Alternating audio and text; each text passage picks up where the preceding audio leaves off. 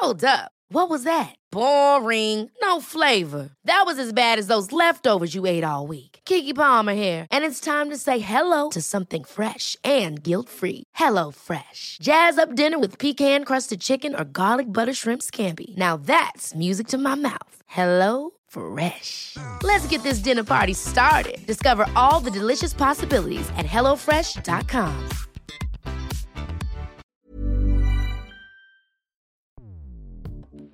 Escuchas. Escuchas. Escuchas un podcast de Dixo. Escuchas Bien Comer con Fernanda Alvarado. Lo que la gente debería de saber es más bien su plato de comida, cómo debe de verse. O sea, al sentarse en un lugar donde tiene millones de opciones, ¿qué escoger?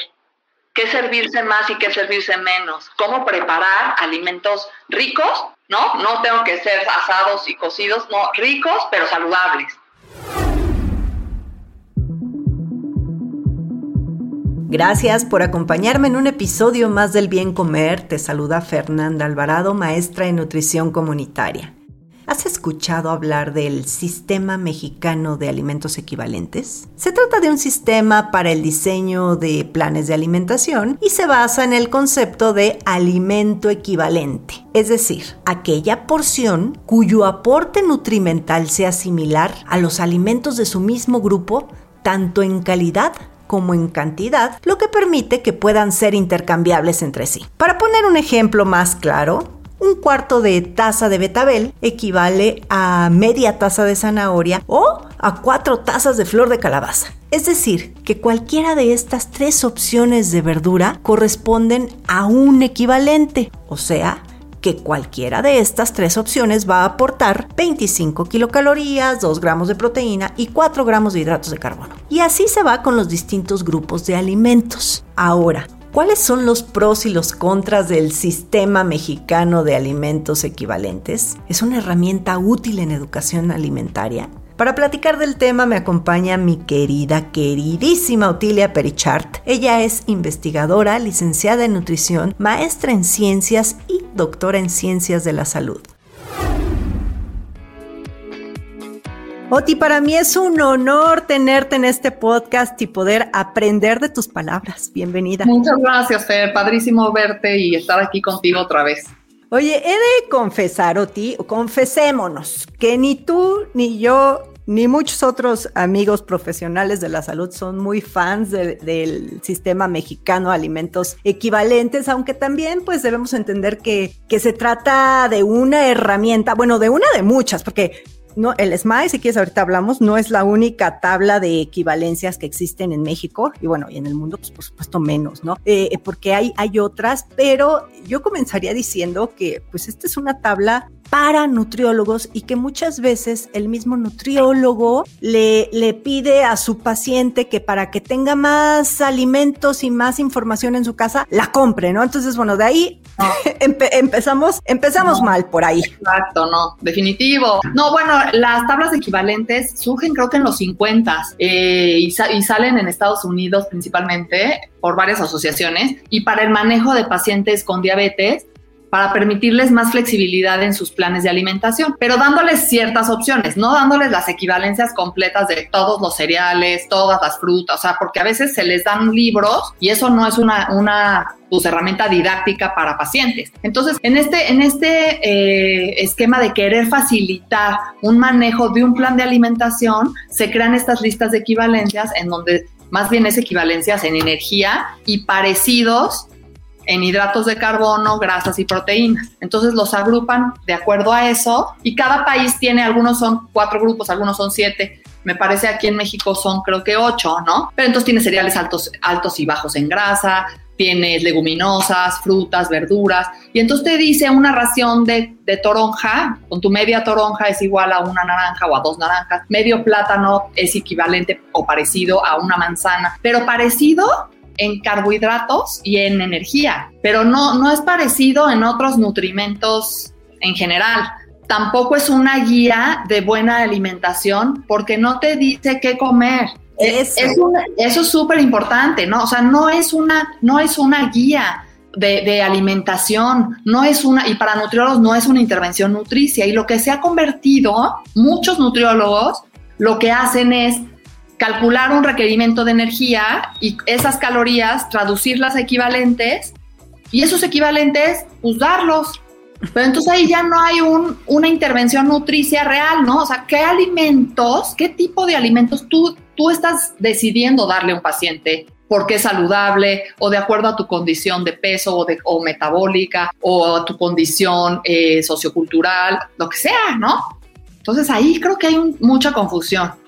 Sí, y en, población general se utiliza mucho como esta famosa dieta de los puntos, ¿no? Eh, de que tienes que comer tantas verduras, tantas frutas. Ahorita que, que decía, sí, sí está clasificado en, en ocho grupos, aunque este nuevo SMAE, el del el último, que hicieron tiene aquí un apartado de alimentos libres de energía. Así, ah, los libres de energía. Lo, pusieron. Y bebidas alcohólicas, que también lo pusieron. Entonces, este nuevo está, pues, técnicamente está en 10, ¿no? Aunque se utilicen. Pues, Realmente serían los 8. Pero eh, dentro de estos 8 que son los importantes, digo, nada más para que nos entienda la gente cuáles son. Son verduras, ¿no? Empieza con verduras, luego se sigue. Frutas, cereales, que se dividen en bajos y altos en grasa leguminosas. Y este es todo un show. Productos de origen animal, entonces dice muy alto en grasa, moderado en grasa, bajo en grasa y muy bajo en grasa. Y entonces ahí se ha, como que pasado el mensaje que los buenos son los muy bajos en grasa y bajos en grasa. Y entonces los nutriólogos solo prescriben bajos en grasa y muy bajos en grasa como si eso hablara de salud. Lo mismo los cereales, ¿no? Es puro cereal sin grasa, que ahí sí casi son más refinados los de con grasa, la verdad. Pero no se habla de otra cosa, ¿no? De los cereales, la parte saludable sería si es grano, por ejemplo, o no. Si es grano entero o no. Pues no es lo mismo un grano entero que un cereal para desayuno, aunque sea bajo en grasa. Y ahí hay, hay cosas importantes.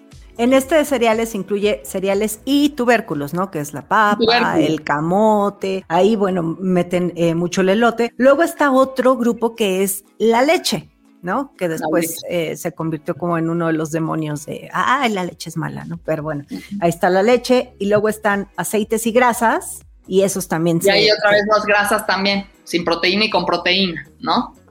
sí, pero, pero bueno. Ahorita sí que es vamos a cada uno. Y luego están ya los otros dos, ¿no? Pero así es como se clasifica un poco para que, entienda la gente. Ahora, esta herramienta, ¿no? Esta herramienta este, que utilizan muchos nutriólogos tiene ventajas, ¿no? Y tiene desventajas. Para ti, ¿qué es lo, vamos a hablar primero lo bonito, si quieres. ¿Qué es lo bonito de este? Yo creo que yo creo que sí se logra, sí se logra con, lo, con el sistema de equivalentes y a mí me parece útil, a mí me ha sido útil en el diseño de planes de alimentación, en el sentido de más o menos ver qué energía yo quiero eh, recomendar o en qué energía anda, es, qué, qué energía quiero acomodar en alimento o cuántos, cuánto quiero manejar de macronutrimentos que son carbohidratos, proteínas y grasas en esta energía y, rápidamente y fácilmente más o menos darme una idea, raciones en estos grupos a cuánto equivaldría. Pero, eso es lo que me parece útil. También es útil, por ejemplo, cuando utilizas la estrategia de conteo de hidratos de carbono, que es contar los carbohidratos, porque entonces todos los alimentos que tienen carbohidratos pueden ser una ración cada uno, y entonces te facilita el manejo a pacientes que tienen diabetes o que tienen alteraciones en glucosa, para contar solo los que alteran más, que son los carbohidratos, entonces te ayuda en ese conteo de carbohidratos y la flexibilidad que te puede brindar a ti para recomendar y a un paciente ya habiendo entendido. O sea, si a un paciente le vas a dejar intercambios, es porque entiende muy bien qué es una porción. O sea, tiene que saber qué tamaño de la porción es, ¿no? O sea, media taza de arroz y una tortilla. Entonces, tener clara qué es una porción y por qué sí se podría intercambiar y qué alimentos sí podría incluir. Eso sería para mí, creo, las ventajas. Y bueno, sí, aunque y, en las desventajas, híjole, aquí creo que sí hay un chorro de, de, bullets, Mioti, que, que, a ver si, si compartimos. Creo que en las ventajas sí, eso, eso ayuda mucho. Y en las desventajas, por ejemplo, algo que dijiste ahorita del cálculo para las calorías y demás, sí, pero no necesariamente aplica, por ejemplo, cuando estás como haciendo evaluaciones de recetas y demás, porque eh, el, el, SMAE tiene como distintas fuentes, entonces la realidad es que no te sale tan exacto tu, tu, tu tablita nutrimental si es que estás intentando hacer eh, alguna evaluación de receta o demás, no, no aplica para Lo mismo para evaluar la dieta de alguien, o sea, en evaluación dietética, hacerlo con equivalentes. Y se hace porque a veces en la consulta no te da de otra, pero te está dando un estimado con muchísimo error. Muchísimo error porque no, no viene, como dices tú, viene de diferentes tablas, juntan todo, este, y, hay promedio, y son promedios, hay variabilidad, entonces no, no estás pudiendo decir que esta persona comió 70 gramos o que la receta realmente tiene 80 gramos, puede ser no real, ¿no? Más bien no es real. Y también tiene eh, errores. O sea, hay productos donde es imposible, o sea, por ejemplo, la barbacoa, ¿no? Que creo que está en los de muy bajo aporte de grasa, algo así, porque quizás se refieren a un tipo de carne o de preparación y la gente a pie y los mismos nutriólogos, a mí sí me, o sea, si me dices barbacoa, para mí barbacoa es la que venden en el mercado los domingos. Eso es barbacoa. Y en el norte va a ser un asado y, o sea, creo que también ahí hay como fallas, ¿no? de entendimiento y se incluyen diferentes, o sea, frijoles de tal, de tal, de tal y de diferentes tablas y que unos tienen un contenido nutrimental y otros otro, o un cereal tiene un contenido nutrimental y otro muy similar la, de, la descripción tiene otro. Entonces es como de donde, de donde se salió, pero pues para eso entonces mejor me, me tengo que ir a una tabla original de composición de alimentos, eh, tablas de composición nutrimental, ¿no? De alimentos como hay en México o como la de USDA, que es una tabla de todos los alimentos con el contenido más exacto de eh, por gramos o por porción estándar de todos los nutrimentos, ¿no? ¿Qué otras desventajas tiene pues eso también, que no tenga otros nutrimentos, o sea, que te dé solo macronutrimentos, ¿no? Entonces no podemos decir que un plátano es igual a una manzana o que una toronja, pues no. O unas fresas igual a una toronja, pues no son. En micronutrimentos es muy distinto. ¿no? O que un elote es parecido o igual a un cereal de desayuno bajo en grasa. Nunca. Hmm. Porque va a haber muchos alimentos que tienen muchos nutrimentos más, o sea, densos nutrimentalmente hablando, contra otro que no tiene esos micronutrimentos, que tal vez se parecen en energía o se parecen en hidratos de carbono, pero en micronutrimentos no, uno no tiene nada y el otro tiene muchísimo. Sí, como puede pasar, por ejemplo. y ahí está, la buena alimentación, ¿no? En esos alimentos, rescatarlos de los altamente, eh, los densos nutrimentalmente. Como por ejemplo está el chorizo y las nueces. Exacto, grasas altas, este, grasas con proteína. Pues no es lo mismo un chorizo que una nuez. sí. Y luego yo digo también los bajos en, en, bajos en grasa, creo que son bajos, creo que están clasificados. La salchicha, ¿no? Pues la salchicha puede ser muy baja en grasa, pero pues la salchicha, pues es salchicha. Y yo prefiero un pescado alto en grasa, ¿no? Que una salchicha. Que una salchicha baja. Entonces ahí prefiero alto en, en, grasa. Pero en nuestra cabeza está todavía esta cosa del mensaje bajo en grasas de los 80s, 90s de Estados Unidos y se fue permeando. Entonces es como de solo bajo en grasas, pero le mando 10 aceites. Ah, también eso pasa. Entonces, pura cosa baja en grasa en cereales y en producto de origen animal, no huevo, ¿no? No pescado grasoso. Ah, pero entonces en grasas, pues no me cuadra y tengo que mandar 10 grasas o 11 o 12 y entonces aceites porque no le quiero mandar mantequilla. Y, entonces es como de, mm, no está bien. O su aceite de coco. también. Sí, eso y también, por ejemplo, esta parte de que te confunde mucho. Número uno, por ejemplo, lo que dices de las salchichas, pues hay mil tipos de salchichas en el mercado y te asegura que todas tienen distinto porcentaje de grasa. Eso es uno. La otra es que en unas porciones te las pone cocidas, otras crudas, otras con hueso, pero sin hueso. Y los mismos nutriólogos cuando ven 30 gramos de pollo, pues no saben si el pollo es crudo, cocido, con hueso, sin hueso. O sea, también se confunden.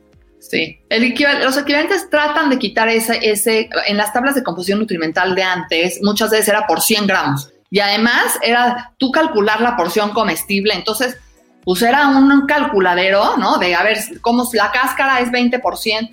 Entonces, eh, los equivalentes tratan de, de, facilitar eso con dar porciones comunes, pero muchas veces, como dices, no aclara cuál, qué tipo es o no se da demasiado detalle para muchos alimentos que hay mucha variedad, digamos.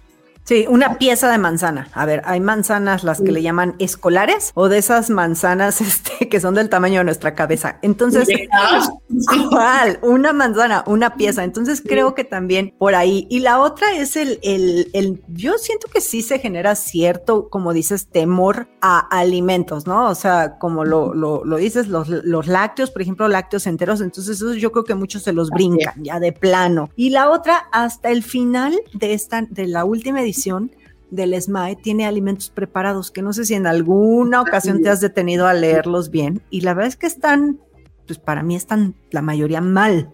o sea, no, como tú cocinas la tinga, no la cocino yo. Como tú haces un tlacoy, pues de que, o sea, aunque venga el peso y demás, a mí me llamaba la atención que, que estaba muy estandarizado todo. Entonces, creo que ahí puede haber mucho error. Yo creo que los platillos no, para nada. Eh, el platillo tendría que meterse, o sea, porque lo calculan el ingrediente del equivalente. O sea, como si le pones dos, dos piezas de pollo y entonces son 120 gramos de, pollo, entonces son dos poas. Cuando no, y entonces así calculo el contenido nutrimental. No, o sea, lo que tendrías que hacer para nada, ¿no? O sea, lo que tienes que hacer es más bien ver todos tus ingredientes en gramos y calcular contenido nutrimental por gramaje de cada cosa con una tabla de composición nutrimental.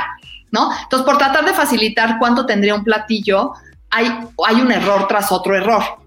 ¿No? Entonces creo que no, no, no ayuda mucho es, esa parte. Yo, yo pensaría que no, la de los platillos, no. Y en la parte de educación alimentaria, ¿se te hace una herramienta útil? O sea, que pudiera ayudar volviendo a esta famosa dieta de los puntos, ¿no? Que la gente, tengo cuatro rojos, cinco verdes, y eso depende el número de equivalentes, porque pues durante muchos años, la, el cómo se le orientaba a los pacientes era a través de, de los equivalentes, de puntos, ¿no? De estos famosos puntos. Entonces, creo que ahora la tendencia, y muchos nutriólogos, afortunadamente, buenos nutriólogos en su consulta están enseñándole a la gente a comer, ¿no?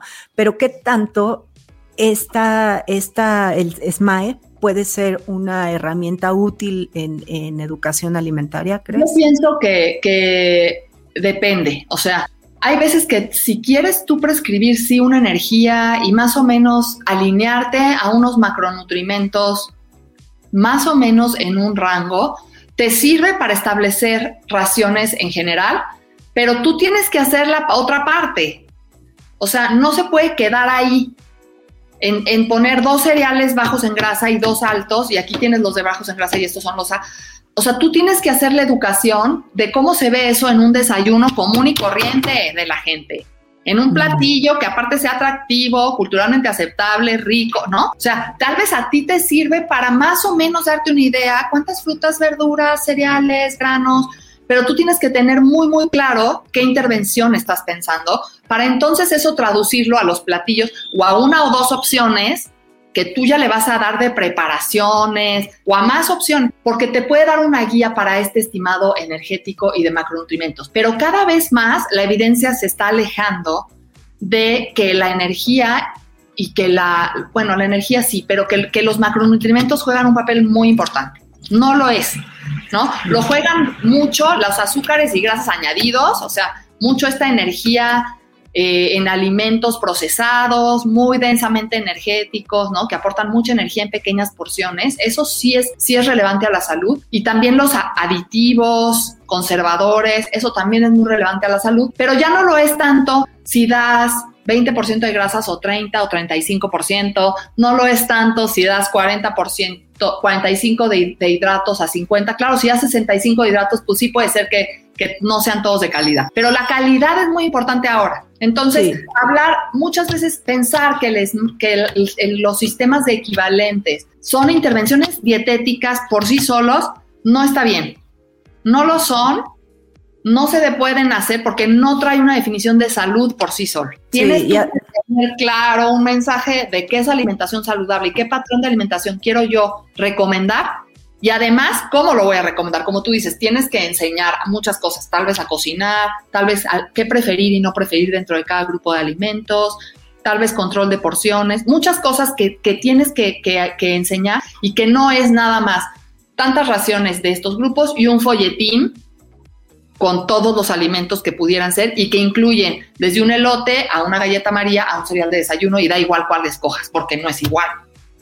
Exacto, ¿no? Y, luego también creo que uno, un punto importante en todo esto es la mayoría de la población no está acostumbrada a consumir verduras y frutas. Y si tú le das una lista de las, vamos a ponerlo clasificación de las que puedes y las que no puedes o las que ves que pues nada más es media porción o una cuarta parte, lo único que estás provocando es que entonces esa fruta en su vida o esa verdura, oye, el betabel, al pobre betabel tan nutritivo, tan bueno, versátil, económico y demás que es, y le tienen pavor al betabel, al plátano, a las peras, a, los chícharos y todo es por esta onda de, del tamaño de la porción, ¿no? Y que dicen, no, es que eso me eleva mucho la glucosa, pero no se preocupan por la barrita que están comiendo, ¿no? Y prefieren comer eso que betabel. Entonces, en esa parte yo también coincido, creo que más bien, pues es enseñarle, como bien dices, desde el cómo cocinar y demás, pero también, ¿tú crees que, que las personas afuera, la, la población en general, deba tener un entendimiento claro y preciso sobre el tamaño de las porciones? No, no, porque lo que, lo, lo, que la gente debería de saber es más bien su plato de comida, cómo debe de verse. O sea, al sentarse en un lugar donde tiene millones de opciones, ¿qué escoger? qué servirse más y qué servirse menos, cómo preparar alimentos ricos, ¿no? No tengo que ser asados y cocidos, no, ricos pero saludables. Entonces, ¿para qué no necesitas saber si es medio plátano o si es un cuarto de pera o medio? No necesitas saber eso. Yo creo que no. Eh, como yo decía, sirve para un profesional de la nutrición para darse una idea de un patrón que quiere recomendar y de ahí entonces dejar estos platillos con esto y tú sabes más o menos cuánto estás manejando de energía, carbohidratos, proteínas, más o menos, porque tampoco es exacto, pero más o menos y te permite esa facilidad a ti. Sí, coincido.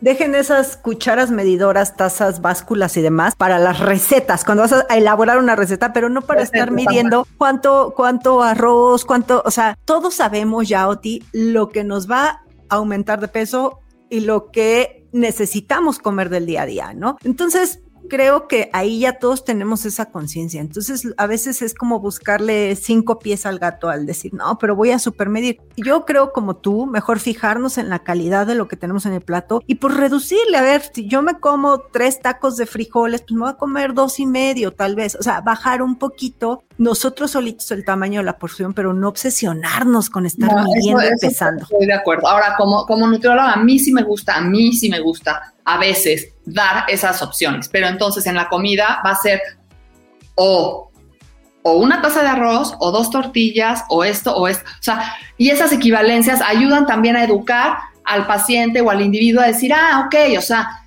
pues el arroz sí es bien poquito, o sea, una tortilla, prefiero una tortilla que, un, que media de arroz o que un tercio de arroz. O sea, para que no sea de, bueno, pues yo me sirvo y nunca tengo conciencia. Entonces a mí sí, sí me gusta, pero dar esos intercambios de cosas que son de la vida diaria y que entonces después se traducen a entonces, bueno, tu comida entonces cómo se ve, o sea, tú qué vas a querer comer, qué platillo, cómo lo, cómo lo organizamos. Pero tal vez si hay esa media taza de arroz, una tortilla, media papa, sí, sí me, me es útil. No me es útil calcular, o sea, que, tener nueve POAS, dos cereales bajos en grado, eso no me es útil. hablar de alimentos me es útil y algunos creo que detallar el tamaño de la porción puede ayudar para que el paciente sea consciente o la persona sea consciente de, más o menos qué es qué y cuánto debería de estar comiendo en una comida más o menos equilibrada. Dos cereales, pero tres verduras, más o menos. Pero no me voy a ir a contar la verdura como tú lo decías. Hay grupos y hay grupos. La verdura no la voy a contar con media taza y un chita, no lo voy a hacer. la fruta tal vez la dejas en una taza de fruta picada, o sea, para facilitar una planeación o una, una preparación de alimentos. Tal vez los cereales, que son más variables, tal vez sí, ¿no? Tal vez establecer que es media taza de cualquier leguminosa, tal vez sí, pero, pero siento que sí contextualizado como en, totalmente otra visión educativa y de, y de, calidad, ¿no? De alimentación saludable, que no lo tiene por sí solo. Un dato, un dato. Las primeras listas de intercambio de alimentos se observaron en 1907, pero no fue hasta los años 40 que alcanzaron un gran desarrollo, impulsado por la Asociación Americana de Diabetes y la Asociación Americana de Dietética. Así es, Oti, fijarnos más en la calidad Sí, evidentemente la cantidad, obviamente, eso es obvio, tiene que ver, pero ver más por la calidad. ¿Con qué te gustaría que se quedara la audiencia? Pues yo sí creo que, que más con esta parte de alimentación saludable, ¿no? Eh, a mí me gusta mucho esta herramienta de mi plato saludable, en donde la mitad de lo que comes en una comida deberían ser vegetales y verduras y frutas, en menor proporción tal vez frutas, pero de los dos, media cantidad, un cuarto de granos y cereales que sean poco refinados o granos enteros, y otro cuarto que sea el grupo que aporta proteínas que pueden ser leguminosas cualquiera, o lácteos, o pescados, carnes, este pollo, ¿no? Eh, y hay grasas para añadir o para acompañar o para preparar eh, adicionales, aguacates, semillas. Eh, me parece que pensar así te, habla de lograr una proporción, ¿no? Y que, y que eso puede ser un buen primer mensaje siempre para, para, la población y para alguien que quiere mejorar eh, su salud, ¿no? Eh, creo que es muy, muy importante hablar de granos, de frutas, verduras y de leguminosas, por ejemplo, semillas. Los, el SMAE o los, los sistemas que hay a nivel mundial de equivalencias pueden servir para algunos contextos, ¿no? Para más para un profesional que requiere esta herramienta para un cálculo rápido de una recomendación de alimentación en donde sí quiere saber ciertas cantidades, pero no creo que sea útil en el sentido de detallar porciones exactas de todos los grupos y dárselas a los pacientes. Y al público en general tampoco creo que es una herramienta útil. Pues ahí está, ya escucharon a Otilia y si quieren saber más de ti, tienen dudas, ¿dónde te pueden encontrar? Pues bueno, en Twitter, arroba Operichart, y este, también estamos en Nutrinetas, arroba Nutrinetas, en YouTube, Instagram y Twitter. Ahí están ya los datos de Oti y pues ya saben que a mí me pueden encontrar en Instagram y en YouTube como Bien Comer. Muchísimas gracias Oti por tu tiempo. Gracias a ti, Fer.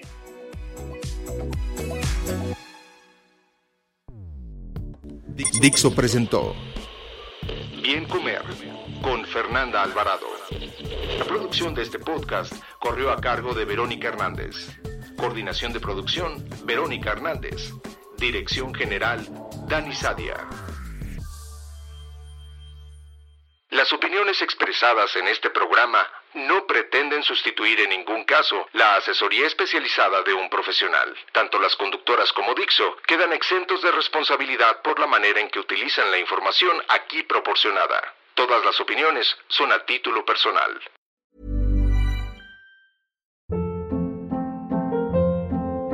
Hold up. What was that? Boring. No flavor. That was as bad as those leftovers you ate all week. Kiki Palmer here, and it's time to say hello to something fresh and guilt-free. Hello Fresh. Jazz up dinner with pecan-crusted chicken or garlic butter shrimp scampi. Now that's music to my mouth. Hello Fresh. Let's get this dinner party started. Discover all the delicious possibilities at hellofresh.com.